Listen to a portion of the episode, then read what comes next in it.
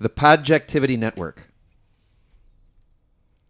That's the first time that's been said aloud into a microphone. And it feels good. And I'm here with the people that helped it happen, that made it happen. And maybe you've heard about our little podcast venture, maybe you haven't. But here it is. We're downloadable. We exist on the internet.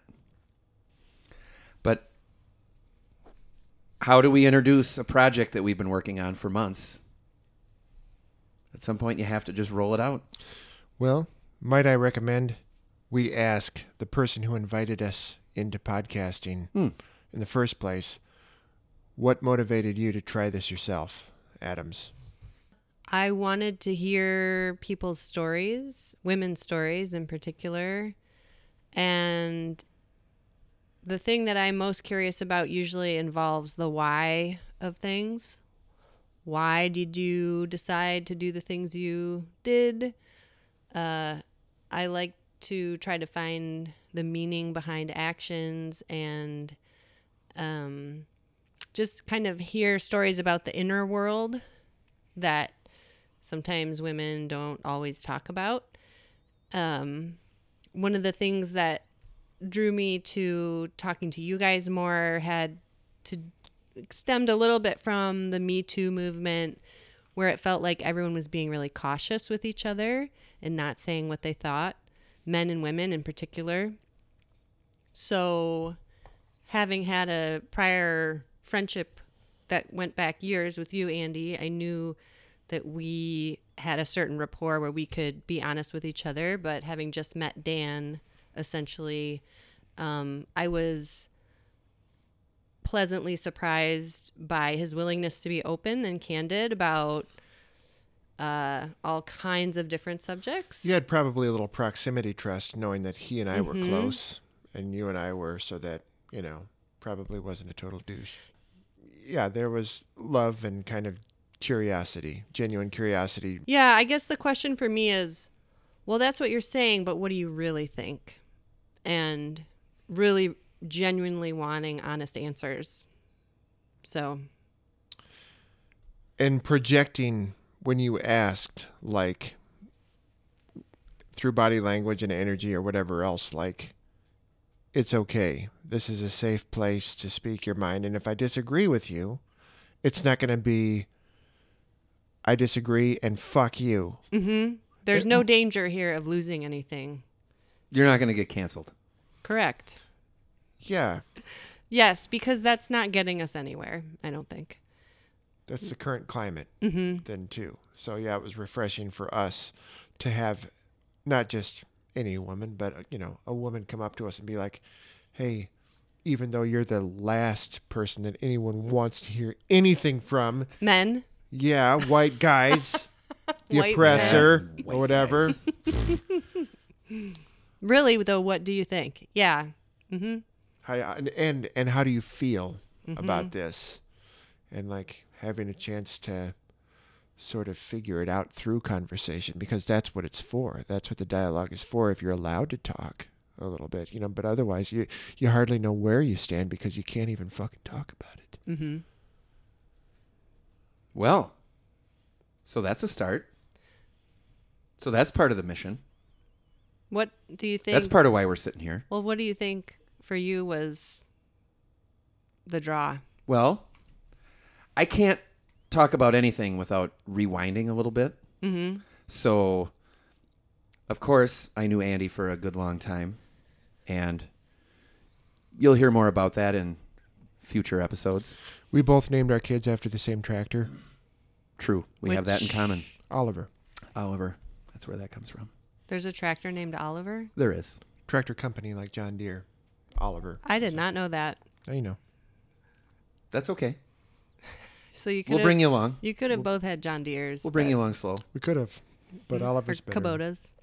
kubota's pretty cool actually it's a pretty good name. So I've known Nath a good long time. We were in a band together. Sometimes we still kind of are. And that's where I first met you, Chris, Yeah. was at early, early bandwagon practices. And just when you started showing up and sharing original songs and jamming with us, you were struck down in your prime by babies Those babies. Look at for a number of years. I probably first met you in oh, 08, let's say. No, it would have been like 09 and 10. That's right. Let's not get too far in the weeds on that. Mm-hmm. But then you disappeared.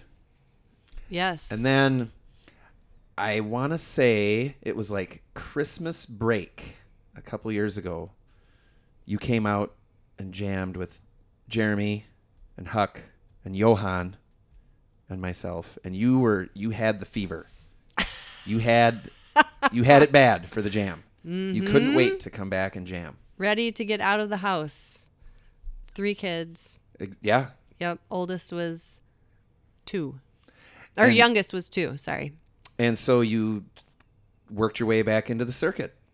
And by that time, the circuit was called Jamily. And you guys sounded fantastic.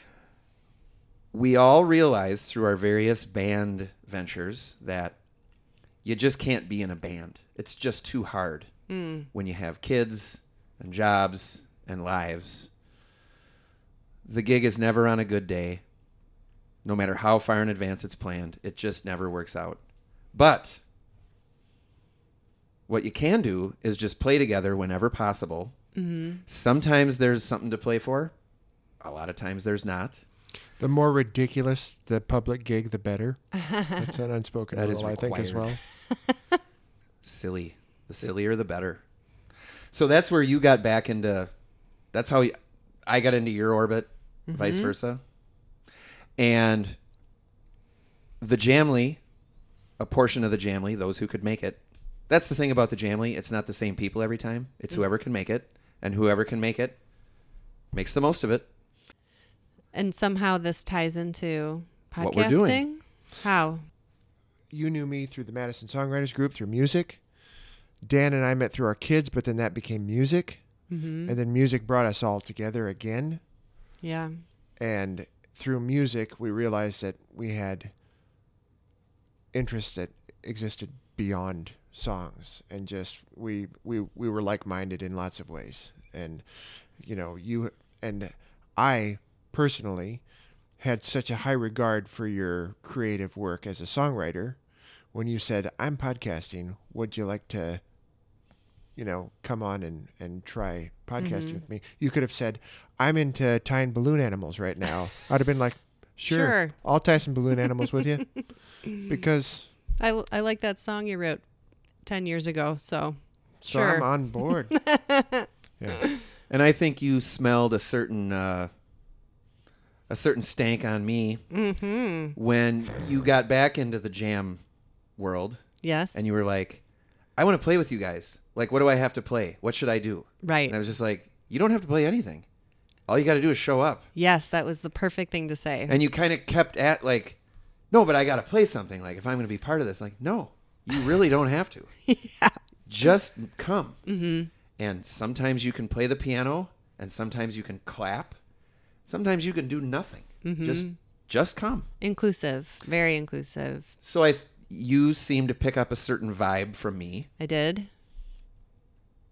and it we played together a few times. And then what happened? How did this happen? How did this idea happen? We were at a party and there was a woman there in a revealing outfit. And Oh. She was young, mm-hmm. but a woman, f- newly fresh into womanhood, I would say, age. And we Well start- said. We started talking about her outfit, women's clothing. We didn't start. Adams actually, I think, initiated it. I think because so. Dan and I, I think, at least have enough sense or, or decorum to not be like, "Hey, check out the dress" when there's a lady around. Or whatever. Right. It wasn't like that. Mm-hmm. But I was curious what you thought. Did you think it was too revealing? Would it have bothered you? Is there such a thing as too revealing? you know, was it appropriate for the context? And we don't have to mention what we're in, but that's a whole other conversation. Uh-huh. Like, Right. when can you be sexy? When can't you? Is just as is you know, it uh, yeah, is it um discriminatory to say women can or can't dress how they want, when they want, no matter what the it wasn't a funeral. We can say that much. Right. Yeah. So just questions, questions coming up, and I really wanted to hear your honest answers. And we started talking, and we kept talking and talking and That's talking how it and started. talking and talk. Yeah. It really got laid out there. Like we we had we acknowledged it. Like, Mm-hmm. well, in this era, it's really hard to say what you really think, Yeah. and you went to great lengths to assure us that hey, that's that's kind of why I'm here.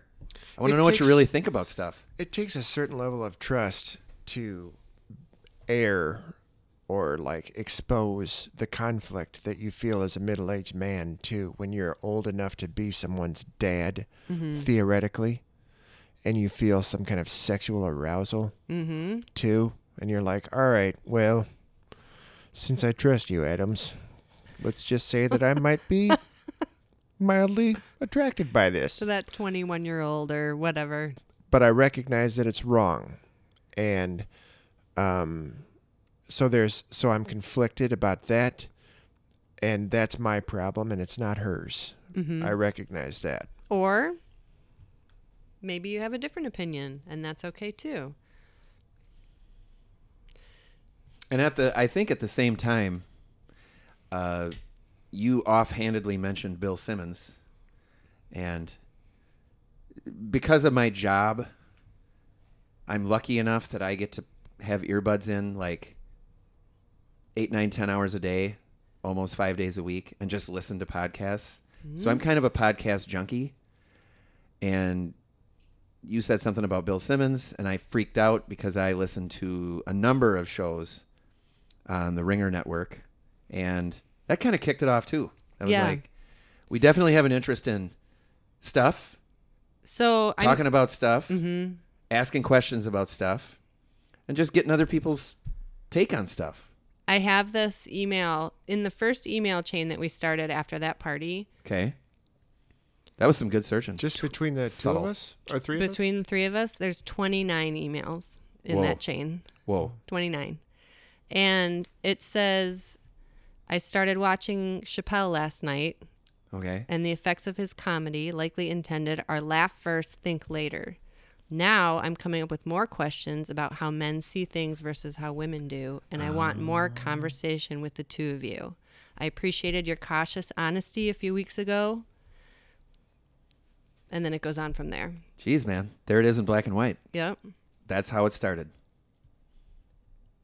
Next question I had on here is most women learn to seek permission to be who they are instead of listening to their inner authority. Is this true for men? Is it a female thing or a human thing? And all I need is a provocative question. Mm-hmm. Who doesn't love a good, juicy, provocative question to chew on? And then, you know, part of the the challenge with Pod for me is that I like, you know, I there's a part of me that prefers that email correspondence. Like, there's a part of me that would be happy and and satisfied if you just sent me an email like that every week, Mm-hmm.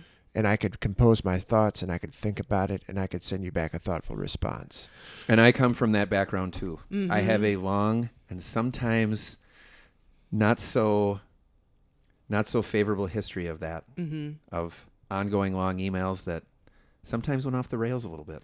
Well, there's something hey, man. too. There's kind of an atrophy that happens. I'm finding, you know, in 40, 41, 42 years of age, where it's like routine kind of settles in.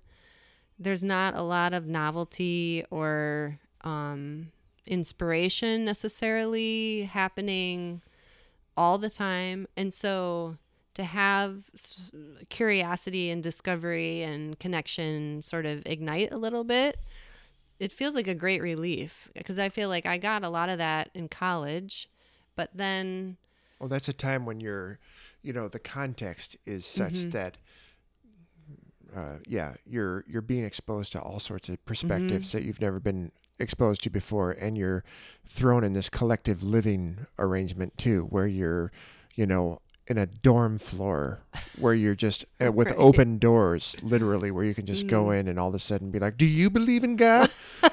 you know, right. and and and all of that you know life changing all those life changing conversations happen and like you say like Mhm. by the time a couple decades pass you sort of develop a sense of what you believe and who you are or you think you've got that more or less as sorted as you're going to so there's i mean you never stop if if you have you know an active imagination intellect curiosity or whatever you want to keep developing it or whatever but your your routine and your life changes and it narrows Mm-hmm. in a way into routine like you said. So it is refreshing and it is important to have somebody in your life say i'm not sure how i feel about this thing that i i'm witnessing right now. What do you think about it? How does it make you feel? Ask you a challenging question and let you know that you can say the wrong thing and be forgiven and it'll be all right you're just really after a better understanding of something complicated Mm-hmm. you know, or whatever. It's just a, it was an invitation to engage, re-engage a little bit in uh the kind of activity that we'd lost, or uh, everybody loses I think so. a little bit, you know. You get in the family tunnel, Mm-hmm. tunnel vision, I guess. And you're just surviving. Your you- workplace, You go through those years. you know, a lot of, lot, you, you don't have time in your work a lot of times to, to delve into anything to in depth beyond just Right. you know the matter at hand and it's uh, the practicality of earning a living and things like that makes you Well, and day to day, just think of how many, any day, think of how many places you go and the kind of interactions you have with people where someone goes, Hey, how you doing? And you go, Good, good. Everything's good. Mm-hmm. And that, that's a struggle for me. I struggle to, I struggle with like small talk generic small talk. Mm-hmm. So like when people ask me how I'm doing, like they they get it. Like how what's happening right now. And it kind of it kind of shocks people a little bit, but it's like it's not like small talk doesn't exist when you're younger and you have relatives and people that you have to do that with but i think you know to put it generally as you get older if you're not careful it all becomes small talk Mm-hmm. Right. right. No, I yeah. Mm-hmm. So I've always kind of been that way. When somebody's like, "So, how are you?" It takes a lot of effort for me to just say, "Fine. Everything's good." I I just tell people what's going on. And a lot of times I say live in the dream. Mm-hmm. and people get a big kick out of that. I don't know why, but they do. That it's amazing the react. Like you guys both just laughed. Construction sites. Uh, so I, I'm a land surveyor by trade. So I'm in all sorts of different settings all the time. And whether it's a construction site or I just roll up onto somebody's property, somebody's farm, somebody's suburban lot, whatever it is, and introduce myself and they say how are you? And i say live in the dream. And it always it always gets a reaction and it always ends up being a conversation starter. It's a hmm. huge icebreaker. Interesting. and then people talk. It's amazing. I encounter so many different kinds of people all the time. From your you know construction sites to just people at home roll up on people at home. And it's amazing the kind of conversations i have that i'm not expecting to have it's not hard to get these stereotypically kind of macho dudes leaning over a jackhammer or whatever to talk about real shit. They can be a tough. It. Not everybody's up for it. You know, it just depends. Depends on the day. Maybe that guy's not up for it today. But yeah, I'm always kind of amazed at what I can. I don't know if get out of people is the right word, but yeah, it's amazing what I can kind of get out of people just by being friendly and being a little bit more honest than most people they've run into that day. Mm-hmm. Tell them something that really happened today. You kind of you get a feel for somebody by uh, you know kind of gauge their age a little bit, and I can say something about one of my kids or something in just the right way that th- I know that they'll be able to relate to. You see pictures on the walls or something, or you see you just you get a feel for that person. You say something a little bit honest, a little bit more honest than they're used to, Yeah. and it's amazing what you get back. mm. And boom, conversation, being friendly. So, Uh, do you think that because part of the, um, I guess, I definitely had a drive to want to do something like this, but also I felt like because there's such a such a wealth of podcasts out there, I felt like I had permission to do it because it was like uh If everybody else can do it, why can't I? why not? I know how to run an audio like I, I know how to edit audio. I can do these things. I have some equipment. So why wouldn't i? So when you're doing the when you're having these conversations with people in your day-to-day life and you're listening to podcasts all day long hmm did it kind of plant the seed then like well of course why not me Well, you know it's funny? Before we bumped into each other Mm-hmm. and this idea actually started happening, uh, I've had a number of people in my life tell me, like, you should do a podcast because I never shut up. I have a I have a reaction to everything. Any question about anything, it's thrilling. Somebody asks you a question, give them an honest answer. Somebody really wants to know something. It's like we were saying about the small talk and whatnot. Like, and we all, I, obviously, we've all got that. There's nothing more exciting than somebody asks you a question, wants your honest answer about it, and they can take it. mm-hmm. And then it just goes from there. It's pretty easy. So I've had people tell me, like, dude, you should like be in broadcasting or something. And really, looking back, if I would have known what I was doing when I left home, I shouldn't have went to college to be a teacher. I should have run straight to broadcasting of some sort. And who knows where I'd be now? I'd probably be like a commentator for games or something. Because it's just, uh, that's where I probably should be. But hey, if you got to have a job, surveying's not bad. It's a pretty good job. And it's afforded me all this time to listen to podcasts and hear just hours and hours and hours of often just, you know, day-to-day sports stuff, a little a few laughs, a little comedy, but a lot of really deep thought type stuff. Really like working on yourself type stuff. Uh, stepping out of yourself and taking a look and taking a little inventory. Like, how are you doing, man? Like, are you doing all you can? Are you? Is there any way you could improve yourself a little bit? Like that's Yeah, Joe Rogan podcasts have brought me that, so I almost feel like. So yeah, I kind of do feel like I've got something to offer. I've got a lot of ideas and I've got a lot of things to say, and How much of it? so do you guys. How much of it is why should they have all the fun as well? You know, like even if How true. even if other people can do things better than you can, and you know that. Like I remember, the analogy I always use is I used to I grew up during the Michael Jordan Bulls era, and I'd watch NBA on NBC on the weekends. Da, da, da, da, da, dun, da, da. Finish it for me, Dan. yes.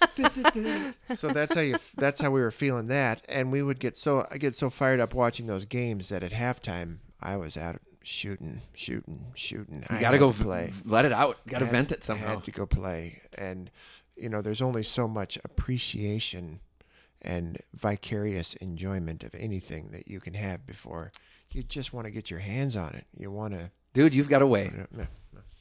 You've got a way. Just like being a band. Like, why should it? That's how that kind of started too. Sure.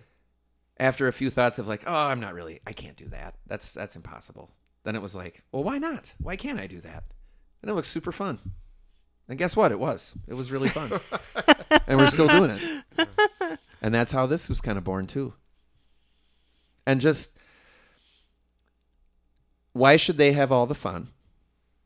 And what you said that there there's no barrier to entry, but you said something along those lines. well yeah same i when you same started idea. Grow, mm-hmm.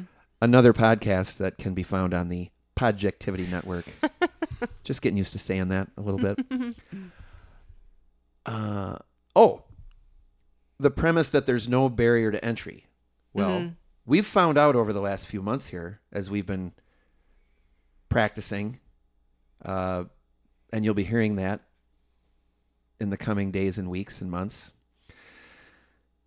There isn't a barrier to entry, but it it's more than just opening up a laptop, plugging in a microphone, and talking. There's Mhm. more. There's a little more to it than that, and we've learned that. Mm-hmm. As we try to set up our platform for this and try to get it out in the right way. And what are what is our point? What is our thing?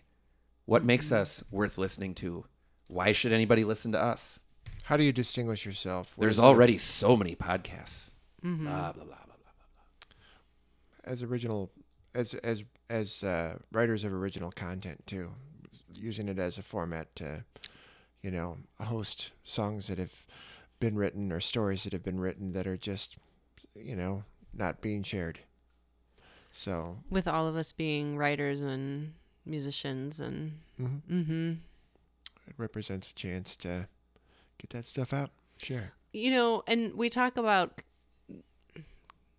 connection a lot and the creative current a lot. The and current. I don't want to ignore the fact that I live a lot by feel, like how things feel. And when we did first have our conversation that night, it really felt like I was surfing the creative current a little bit. And it felt like, oh, I need to keep asking, keep checking to see if these guys want to do this. Like, just by feel, if you know what I mean. Mhm. So the fact that part of what our content is is related to that creative current, where we find it in our lives, how we connect to other people, how things that have happened in our past connect to pop culture, things that are happening now, and it feels to me like it's all the same thread. So that feels different to me than some of the other podcasts that are out there that are more uh, talking about immediate Mm. Coverage Im- of something that just happened five minutes ago. Reactionary. Reactionary. Everything is so reactionary. Yeah. This is more thoughtful, um, in depth. And take a little time. Yeah. We don't always have to be in such a huge hurry hmm to react to things. And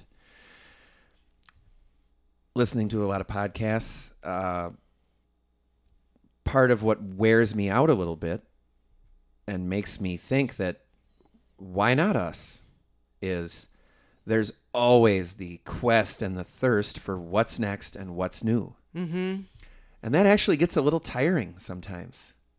That something new is always is always coming. That's the nature of our culture. It never stops.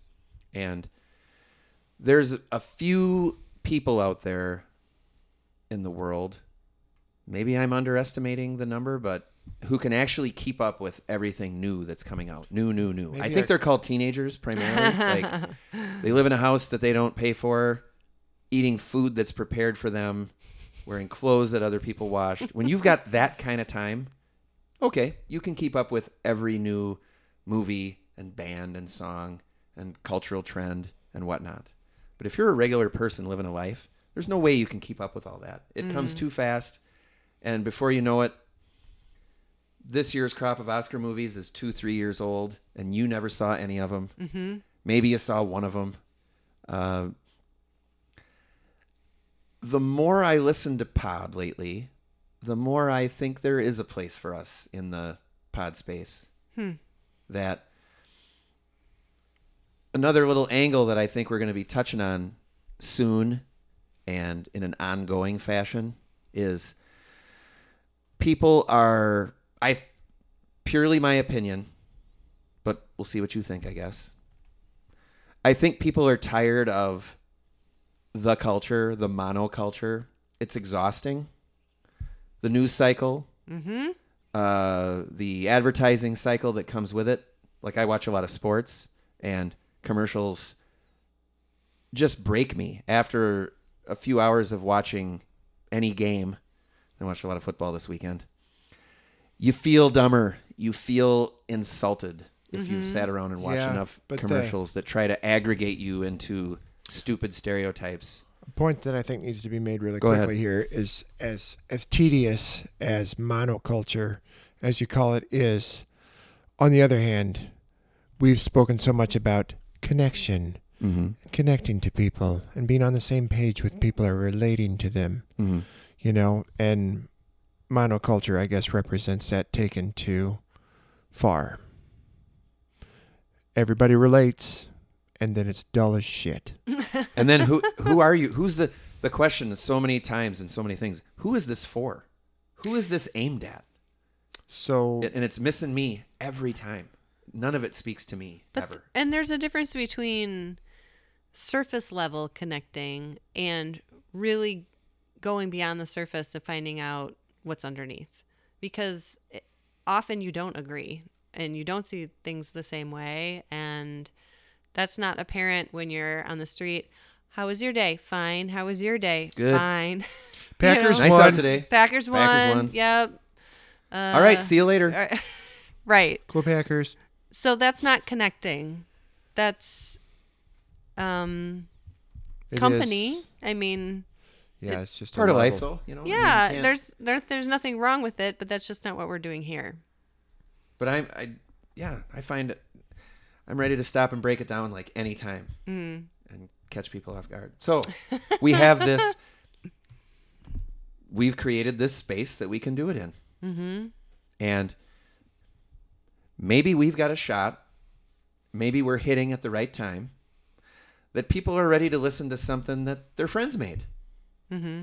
that's not from some uh, what accepted cultural icon who has a revolving door of accepted cultural icons and celebrities Mm-hmm. talking about their project and whatever.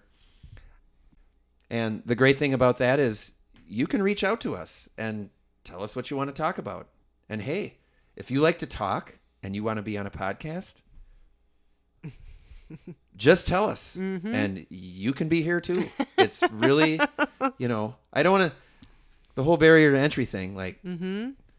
that's why we've put the time into this and we've built a, a little infrastructure. We're pretty, we're pretty proud of it Mm-hmm.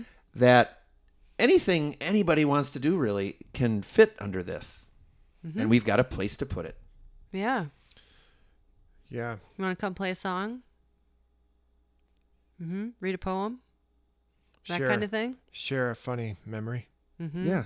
Doesn't have to be funny, but those are good. Only funny stories. Only funny? Fair enough. You know, and, and real people, real people are damned interesting. Yeah. Well, and celebrities are real people when they're not doing their glamorous jobs too. You know, like life is what we're interested in, not the illusion of it. Yeah. So we want to pump the brakes a little bit and get off of the immediacy reactionary roller coaster Mm-hmm. and give things some time, give things some space to breathe a little bit after the the dust has settled from opening weekend and half the critics all said it was awesome and half the critics all said it sucked and give it some time. So, we've been working on this for a few months. Uh, we've been practicing and recording it. And so we're going to start putting that stuff out as we ourselves try to figure out what our thing is, what we're doing. Um, we'd be lying. I I can only speak for myself, but maybe I can speak for you guys.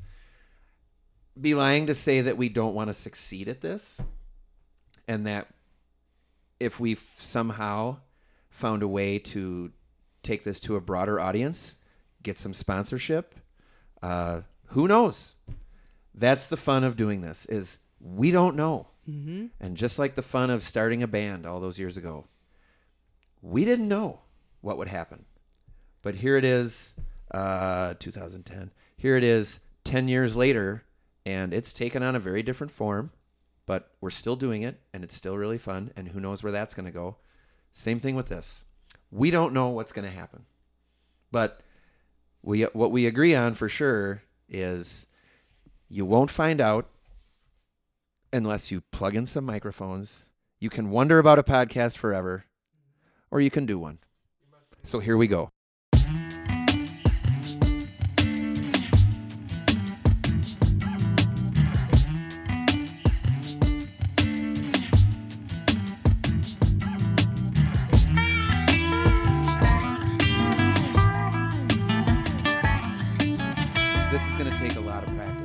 Just sitting here watching the waves go. and that's cool. That's up and fine. down. It should take a lot. It should take a lot I of need practice. my phone because then I can look. We should be stuff up. close to our mics, I suppose. Yeah, I, I mean, But I- then forget they're there. I had an idea. When we get when we get enough reps of this, You're almost lips to the mic right now. Do you do that when you sing live? uh, t- well, for the safety of others, a lot of times I back way off, but then the sound what and do you people mean out the there safety? go like this because I sing so loud. Mm. I sing like there's no microphone. You do sometimes. not need. Sometimes I do not need a microphone. So I had an idea to kick it off. Okay. Andy, Let's hear tell it. us about that story that you wrote. yeah. The free for the for the on free the fr- on the free side. on the free side.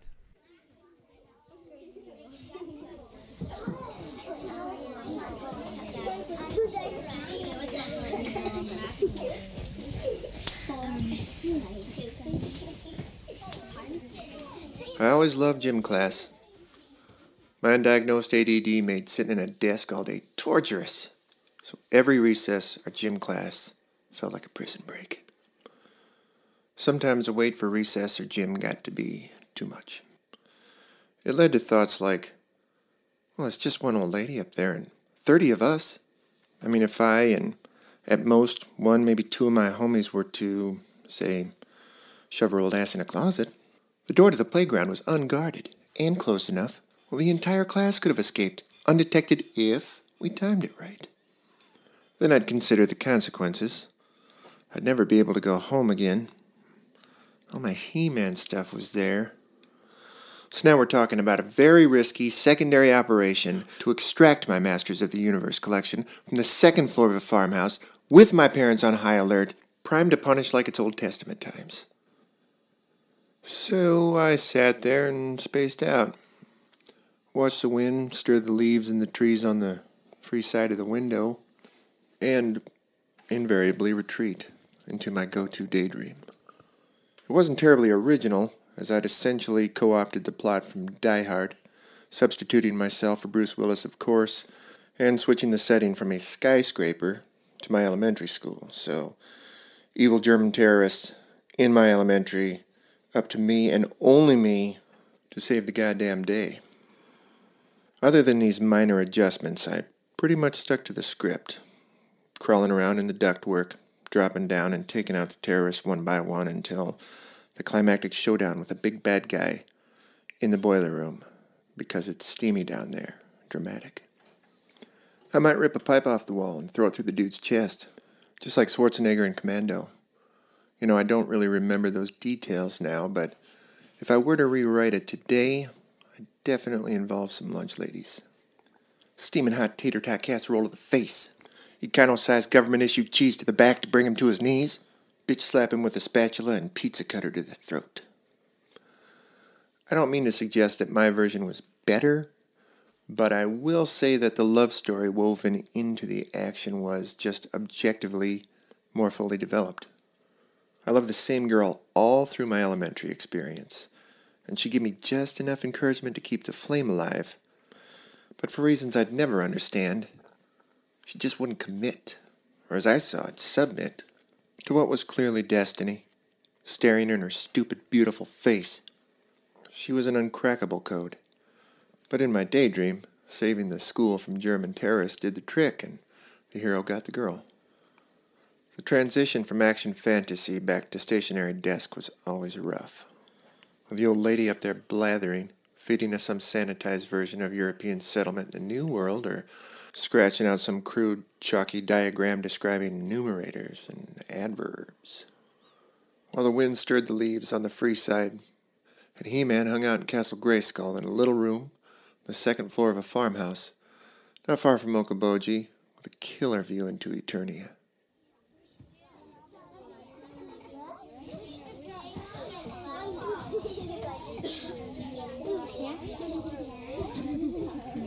Uh, when I started listening, so anytime you guys record anything and put it over the waves, I get kind of nervous, and then I, and then it immediately go. I go to my save it mode.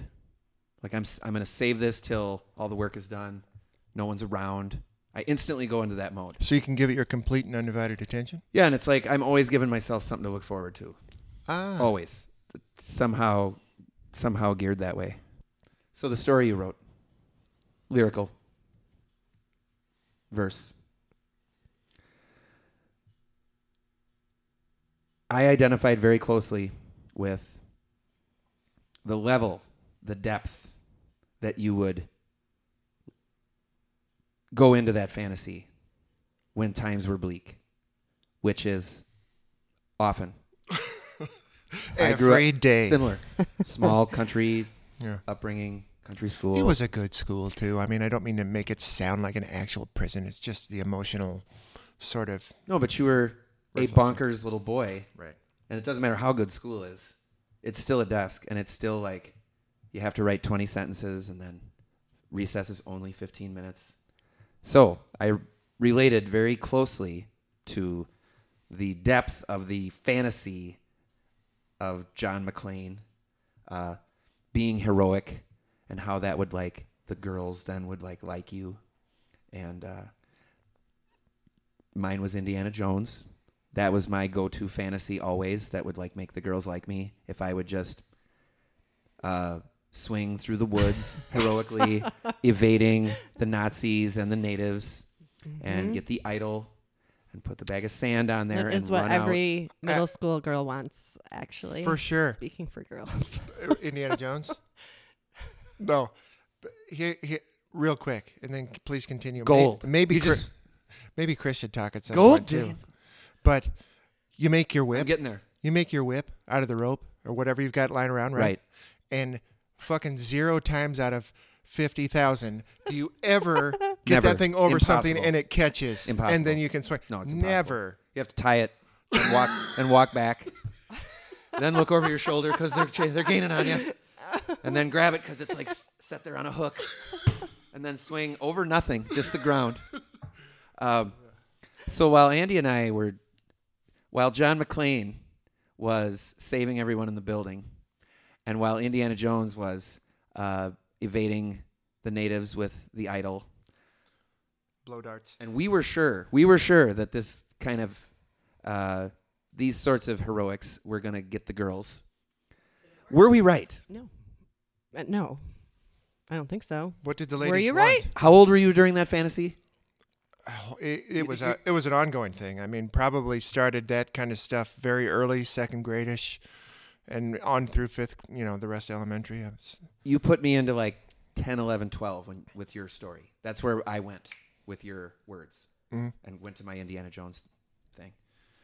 Huh. So, It went that far. You're talking middle school almost, pushing middle school, fifth grade. Yeah, pushing middle school. But so able to see some cool you movies. guys back then were thinking rescuing is the way Mm. to go. But you just it, it was. I said it wasn't Yeah. original. I was co-opting plots that were fed to me. No, I'm really. curious. I'm curious because The those- fantasy is rescue. Those were the plots. The fantasy is be heroic. Why did that resonate? Like, what was it about that? Well, when we were talking about this or texting about it, I guess, uh, that occurred to me that most of those movies, girls were being rescued. So you guys were like, "Oh, I get to be this." This is how it's done. And then my role is wear a shiny dress and wait for someone to come to the boat to Be get me hot. out, or yeah, try to be hot And be in terrible peril. and be in, yes, be ne- need something. But if you're but if you're Indiana Jones's love interest, a lot of tension there usually. She's very sassy. She acts like she doesn't really care is for him sh- that much, Is but she she does. saving him though? No, no, she's not. I'm just saying. Not usually. Maybe sometimes you're playing hard to There's get. a pretty strong theme, and uh, the needing thing is huge because I, I still have it up here that women have to need something in order to get attention.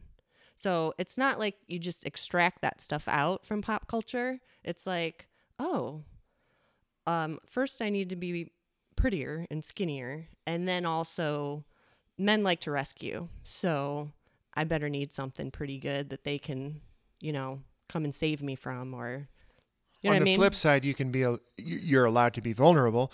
Being too vulnerable vulnerable isn't cool. I get that, and being helpless and being portrayed that way, that's not great. But having to be a hero and competent and handle everything all the time, or have that, you know, idea drilled into your mind is not healthy either. you always know the right move oh, because sure. you're Indiana Jones and you're you always know the right And you're never sorry. and either. never sorry. No, yeah, yep, no apologies, and yeah, Mm. it doesn't matter that your feet are bleeding either. God damn it! You walk over the the broken glass. you wrap it up with some toilet paper. You know, yeah, and you carry on. G- Gennaro, his wife, takes her Holly? maiden name, Holly Gennaro. Are you Not giving us- impressed. are you giving us actual actress names? Holly, no, that's her I think her name is character was name. Bonnie something. in Die Hard. I think. Why Well- does why does Dan? How does Dan retain? I this? remember that her her maiden name is Gennaro. She drops McClane and goes back to Gennaro. Is it Holly? I feel like it was Holly, maybe. she still loves him, but she just can't take his renegade ways anymore. Um. So, what was your original question? The question was I don't think. well, I Andy and it. I were uh, pretending to walk over glass with bare feet or swinging on the monkey bars like Indiana Jones. Were you impressed at all? Or what were, Were you we daydreaming right? about? More Was it working? What was your fantasy? Um. Was it working? No. It was not working. Girls like breakdancers. Oh, Oh that's my what God. we should have been doing. Mm. Yep. And the girls liked the ones who would talk to them, Mm. like without other boys around. Maybe hold hands. Oh, come on now. That's Oh. embarrassing. yeah. Okay. But so connection, what women generally tend to gravitate for. I mean, I think if I'm remembering correctly, And nobody taught you that. That's just what you. sense of humor. I always felt like that was that was the thing. Like if I had anything going for me, I could make people laugh, make the ladies laugh. Mm. That you know was something. But then the rest of my game was bullshit. Right. was tying ropes around branches. Yeah, did but after you the jokes. did you what do got? really think that that was gonna get the girls though? Did you Well- really think that? the tying the rope? I mean, uh, Was it just a ritual of like building confidence? the tying the rope and all the acting part. That's what you do in private when, because if anybody catches you doing that, it's your life is Oh, right. over. if anybody catches you pretending to be Indiana Jones Middle That's the stuff you You did, have to move out of town. by yourself, yeah. Uh, in the one of my moves was uh, on the hottest of summer days. This is like sixth, seventh grade for sure. Hottest of summer days possible. I would wear pants and work boots. I'd wear like the whole Indiana Jones get up, like my Halloween costume, and like I didn't have a leather jacket, but I had like a fatigue jacket. Um, and I would just go romp around in the woods and act act it out.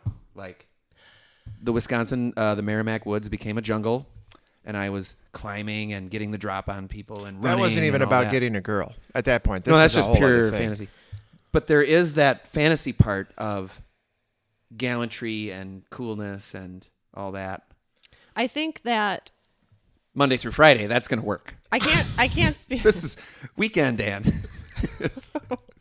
In the Um, trees. my friends and I, I had one friend in particular that would do the exact same thing that you guys did. So we would go down to the creek or we would go to the woods or we would go and basically pretend like we had to save something or This was a boy. no, Okay. girl. And so there like the element of adventure Did you call her sir? Um, I don't know if it was just exclusive to boys entirely because that was what we did. Like when we got together to play, that's what we did, or dance and sang and pretended like we were on stage. I wonder if it's different for girls now that you know there was a lot of uh, discussion around like the new Star Wars. Rey, the lead action character, is female, and there's you know girls are getting introduced more towards like, hey, you can you can kick ass too. You can you can be the lead. You can be the hero. So perhaps it's fueling more young girls to space out. Maybe, and we also used to play Dukes of Hazzard a lot. But you weren't Daisy. I can't remember if it was if we fought to be Daisy or if no one wanted to be Daisy. Hmm. If we fought to be her, it wasn't because she was a great character. It's because she was a pretty, you know, Tom Wopat, native Wisconsin boy, is he not? Shout out to Tom Wopat. Has had a second career singing in like dinner theater Oh. places. I don't know if you knew that. No, I didn't. I think a Me Too might have touched Tom. Had a little bit of a Me Too. Oh, really? So yeah. Sometime after Django, was he in Django or was he in The Hateful Eight? Uh, I didn't Wait, he know was in one of the either. Tarantino movies. It was probably the peak of his I career. haven't seen all the Tarantino movies. He's in one of them. He plays a he's a roughneck. It, uh, not Django. Is we need we need a research department for this kind of stuff, like Joe Rogan's got.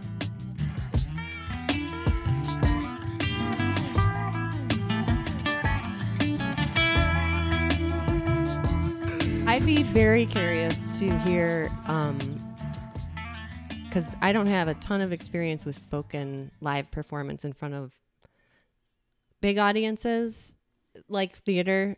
And how do you um, memorize all those lines and trust that you're going to have them in your mouth when you're on the stage? I feel like my mind would just go blank, and then you're on stage and you don't know what the fuck you're doing. Part of it's easy, simple.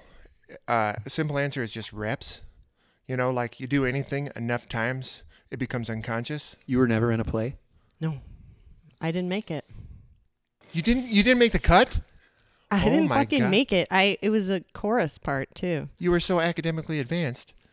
I don't know. uh, the, did that humble you a little bit? Bring you back down to earth? Maybe? Um, it made me not try out for anything for like ten years. that or, sucks. That's you know this this touches on another thing. I was fragile. it's tangent time. Wait.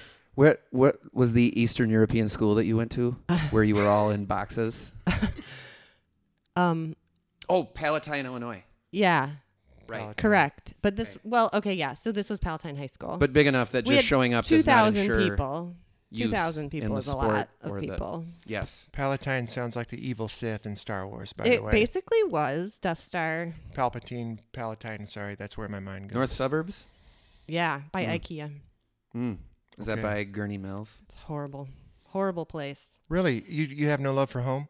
Oh Lord, no. Well, the donuts are good. I mean, that's about that's about all I have to say. Donuts and hot dogs in Chicago are They really are good. they are the best.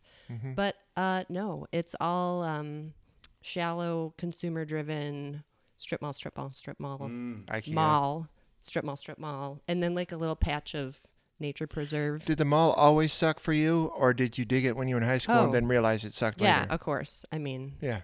we would go hang out at the mall and walk around and eat cheese fries and do the Prank the security guard. That no. the- well, Wait, the- no.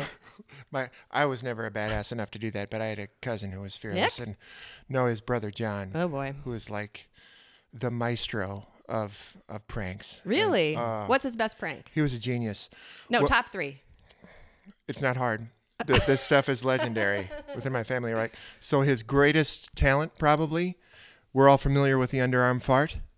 Most guys really have to like crank the arm and get you know to squeak out some fart noises. He, it was a little bit gross the buildup and like the way that he he executed it, but he would spit into his hand. Ugh. Okay, sorry, but you asked, and then he would slide it in there, and just Was this before armpit hair or Good question.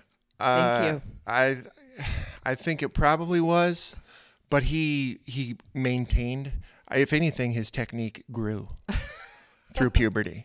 Like you know, All right. like a seasoned sax player, like Sonny Rollins' late career, just deeper, more expressive. Uh, so he. The timbre. B R E. The timbre of it was. Right. So he uh it wasn't he didn't have to flap. He could just squeeze so subtly Uh. that you could barely tell he was doing it. But he produced such great volume and with subtle adjustments. I don't pretend to know how he did it, but like must have been like the angle of his hand, the the cupping action, the amount of spit, who knows. It was his gift alone. His and his alone. Yeah, no one no one I've ever heard even comes close what to did it sound like? Well, like real farts. That's the thing that Oh. was part partially great about it. But like the whole range of real farts, he could give you anything. I thought you were gonna go for like he could play a song or it's just No. fart sounds. Not just fart sounds, Adams. You know, like realistic, loud, Food poisoning. Fart subtle, sounds. yeah, whatever you need.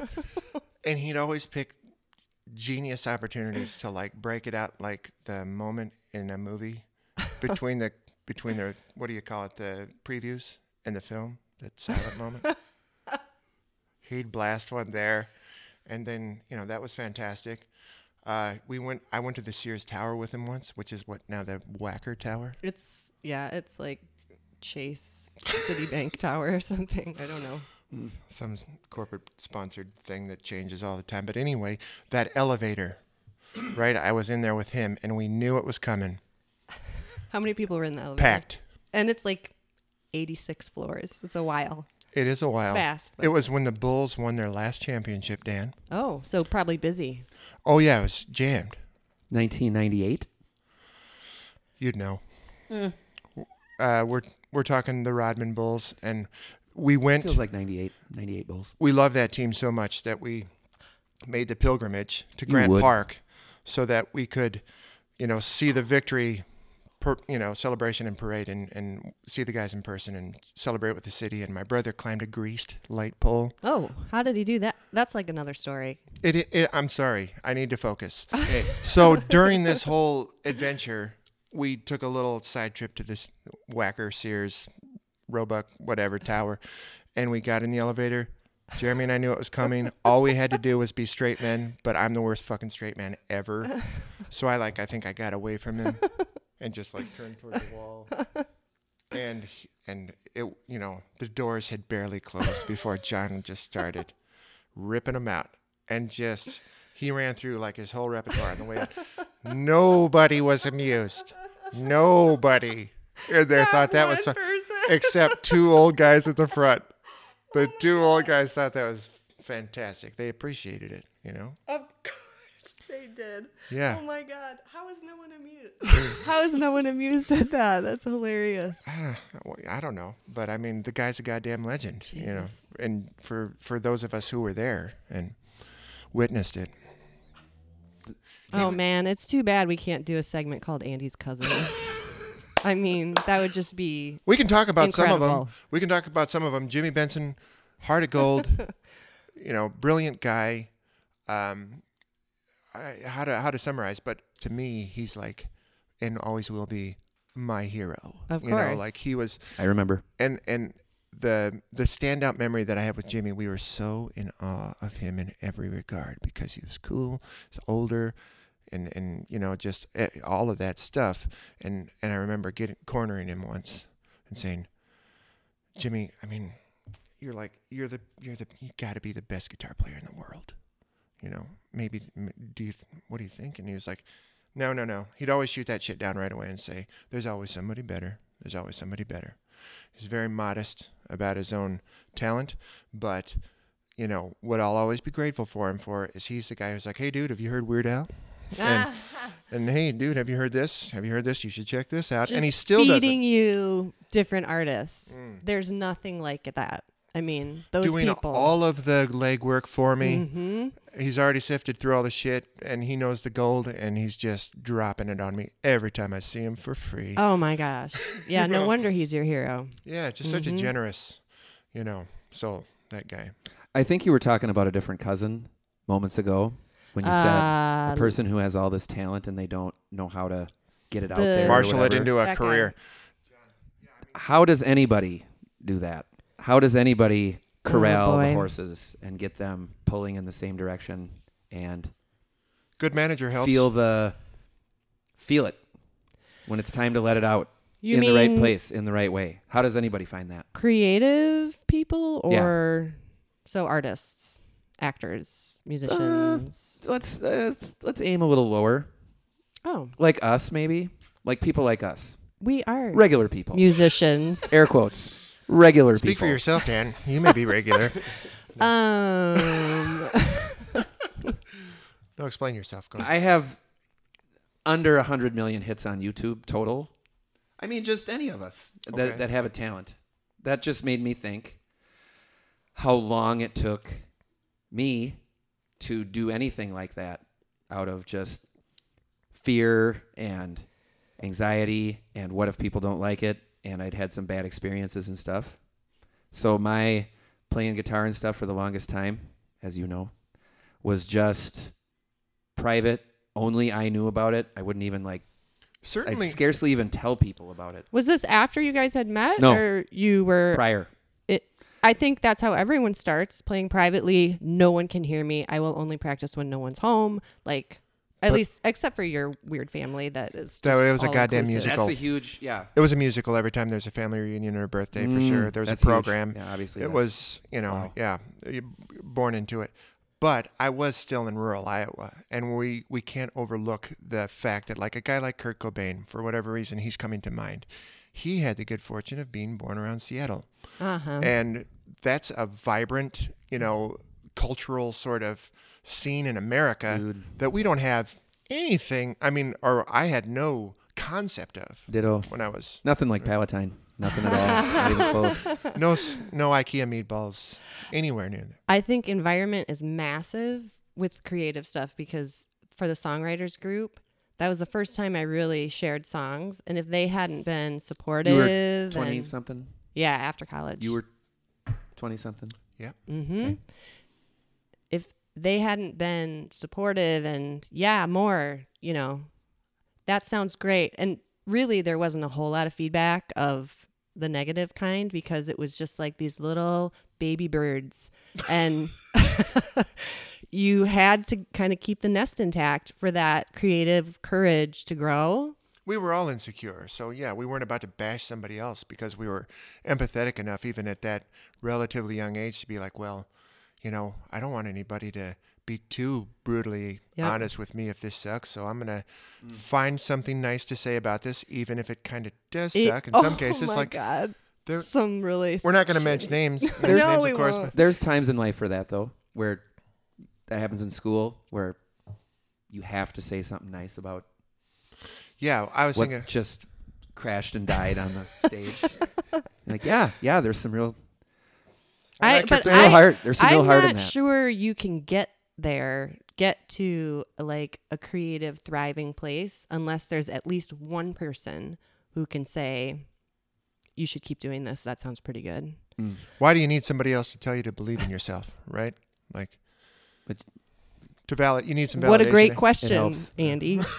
Andy. I I came from a pretty musical musical family, at least on my mom's side. Pretty notoriously, I'm adding it to the list. kind of famously musical. It's a good. one. like in old Madison back in like the 40s and 50s. Uh,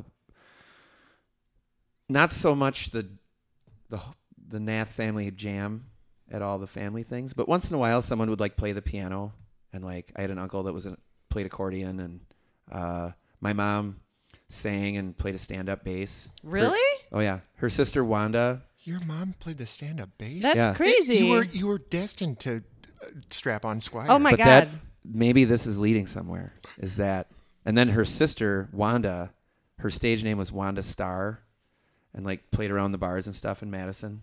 Played with this. I, I use quasi a lot. Played with this quasi famous guy Bobby Hodge, Hmm. who had a few s- singles in like the 40s in the Midwest. With So it- actual name or stage name? Star. Wanda Star is the stage name. Gotcha. Wanda Dickowich.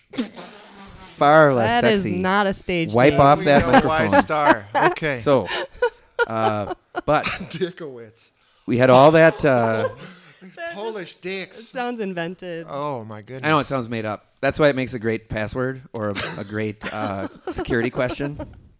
So, but in tandem with that was Uncle Mickey would argue with anyone about n- nothing, about the size of the grains in the salt shaker or whatever you were doing. He would say like, "Well, you should be doing it like this." And That's it would not a good be like- creative environment. Oppositional. No, It's So- the opposite of what. when yeah. I got older, when I got in my teens and later teens, college years, early college years, I brought my guitar home.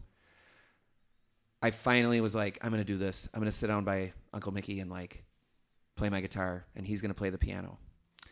And we were playing. He was playing a number of these like songs from his uh, wheelhouse, these old polka standards and stuff. And I was strumming along, and these songs are just like G, C, D, whatever. But I couldn't strum all the way up and down once without like a no, no, that's a diminished this Oh, or that's a this, and it's just like, and that is a formative. Everything's formative. How old?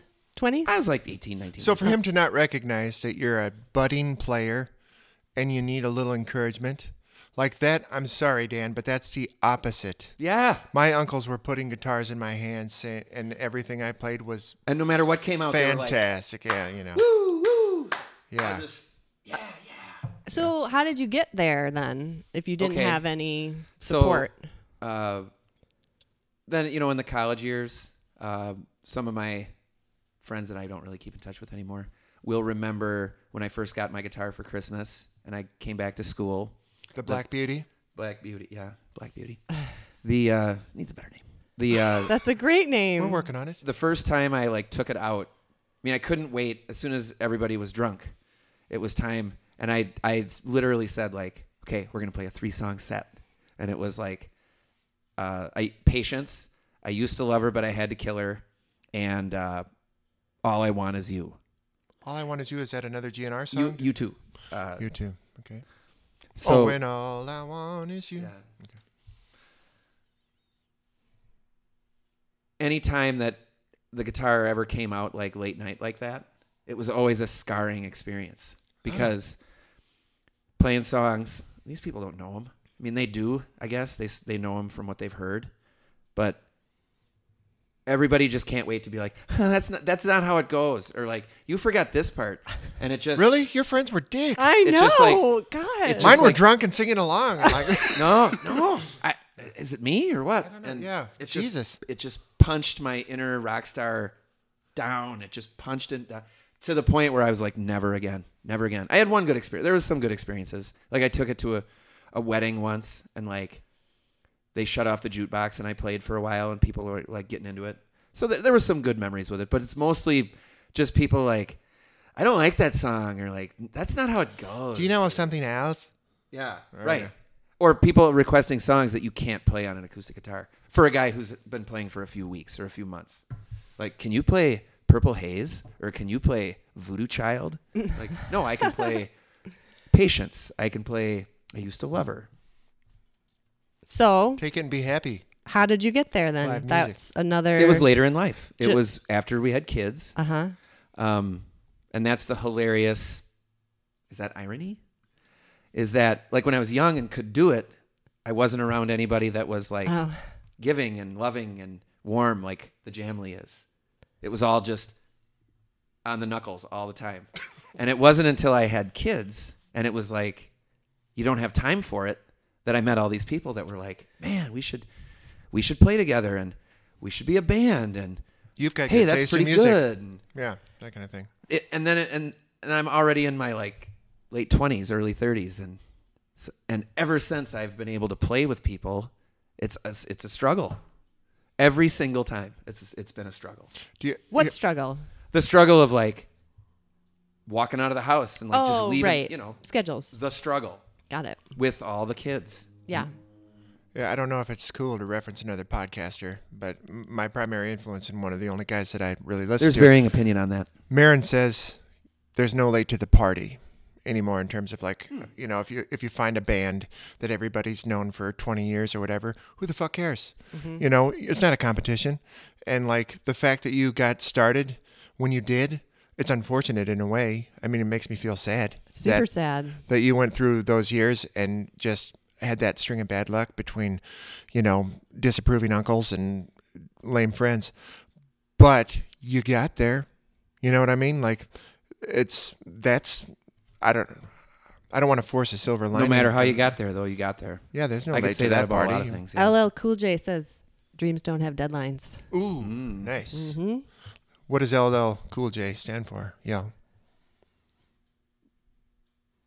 what's the ll anyone I've heard it. I've heard it in the culture, but I don't know. ladies love Oh, cool Lord. james I mean, that, that's not a that's not a guy who's in his fifties and by now. He should not. Let's change that. you should, it's time to amend it I mean, yeah. grandchildren love cool He's j got grandchildren.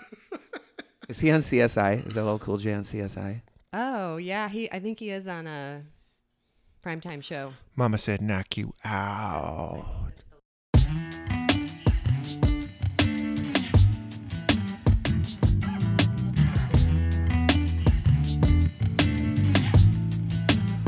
Please spot me while I play. I supply enthusiasm aimed at your indifference. Scan the floor for one tap into a bobbing head. Any signal coming back on the same maverick frequency wavelength. How's the reception connection? Don't flip the dial. This here performance is commercial free. Is commercial free.